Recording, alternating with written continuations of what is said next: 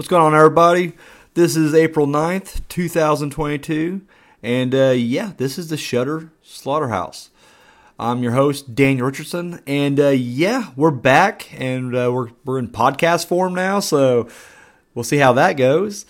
And I don't know how long these are going to be, so I mean, these are, you know, I fairly, I, I really just do kind of short reviews of these because I really feel like you guys should watch them. Uh, but yeah, anyways, uh, for those who are new to uh, the Shudder Slaughterhouse, this used to be a show I did on YouTube, and, and then just decided to go ahead and go podcast with it. So uh, basically, what it is is uh, each week I watch something on Shudder or a few things. Uh, this week was just one thing. So, but uh, yeah, usually watch something and just give a little mini review of it. So this week, the movie we're going to be looking at is Night's End. Uh, this came out this year. Uh, this is a Shudder original, uh, and uh, basically the this guy he's like a I, is that agoraphobic when you're afraid to go outside? Like dude, just like terrified of the outside. Like I don't know, he's a shut in for sure.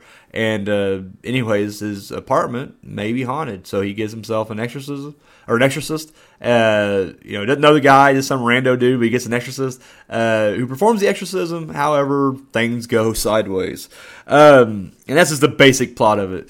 Uh, this film, I, I, knew nothing about going in. This was a, a blind watch for me. Uh, biggest you know, pleasant surprises. It has Michael Shannon in it in a small role, which I fucking love me some Michael Shannon. He's he's always great. Um, the movie itself, I will say this. You know, right off the bat, you know, if you watch horror films as much as I have, and I'm talking, you know, independent, underground, even, you know, you you always know the hallmarks of a cheap horror film by the fact that, like, you know, if it's set in one place for a majority of the movie. And this one is. This is pretty much set in this guy's apartment the whole time. Like one guy is carrying it. He's a great actor though. I'll tell you right now. Uh, I know I'm starting off kind of negative, and I, am not going to end that way. Uh, but you know, you see movies like that where it's just like, oh, they had no budget. We're going to shoot this whole thing in this. It's and I know they're trying to be like, oh, we're going psychological with it. It's like, oh, fuck you. You had no money. It's you're forced to go psychological with it. And so I was already kind of like groaning initially on this, but the way they shoot it, it's you know, it's. Uh, I don't know. It has this kind of creepy realness to it, and it's very subtle. As it's a, it's a slow burn. Um, you know, you're watching this guy. Basically, you know, he just he's gone through divorce, and this isn't all recent. Uh, but you know, he's gone through divorce. You know, he's no longer sees his kids. He just lost his job, and he's just trying to get his life back together. However instead of like actually trying to look for a job, he decides he wants to get rich on YouTube. So he's just trying to like you know make all these YouTube videos. And of course, he's cycling through like three or four different types of videos that he's doing. And I don't know. But what happens is one day when he's doing it, uh, you know, this object falls off a shelf from behind him, and there's just no possible way it could have, I guess, rolled off. And so he started to think, well, maybe it's, you know, a ghost. And so he starts getting going down that path of like, you know, checking out paranormal videos and, uh, you know, researching that stuff, researching you know the history of the, you know the building, and it turns out, yep, there's a bit of a, a crazy past there, especially in his apartment. So without going any further than that, uh, I'll tell you right now, you know, it starts off pretty slow, but it maintains throughout. Uh, the performances are really good. Uh, you know, the, the main four, I guess, it's him, his best friend, uh, and then he has his ex-wife and her uh, husband, Michael Shannon.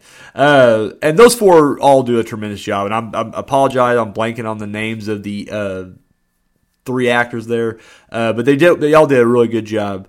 Um, what I love about this film though is the ending, and I don't want to overhype it because I know you know, but I wasn't expecting the ending to go the way it does.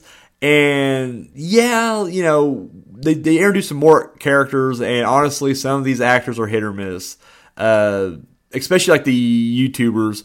Well, one of them, the guy who's like, I think his name's like Dark Corners, uh, or that's the name of his channel. Like, I like that actor. It's the other one I didn't like. Uh, I, I, I just thought, I don't know.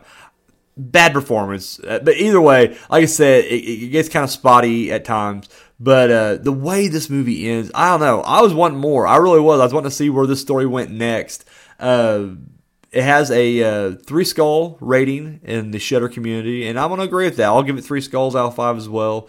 Uh, like I said, nothing spectacular, and it is you know slow moving, and it's very low budget, but for the you know for what they got to work with, I did a really good job, and I love the story they're telling. So uh, yeah, I would recommend this. Definitely check it out. It's the Shudder pick of the week for me. So uh, yeah, that's all I got, guys. Thank you for watching. If you you know if you've seen it, I want to know what you think. You know, let me know. Drop a comment down below. Uh, I don't know how you did it here on Anchor, but send me a message. Whatever you got to do, I, I want to hear from you guys. Let me know what you guys thought of uh, yeah Night's End. So that's all I got. Thank you for listening, and till next time.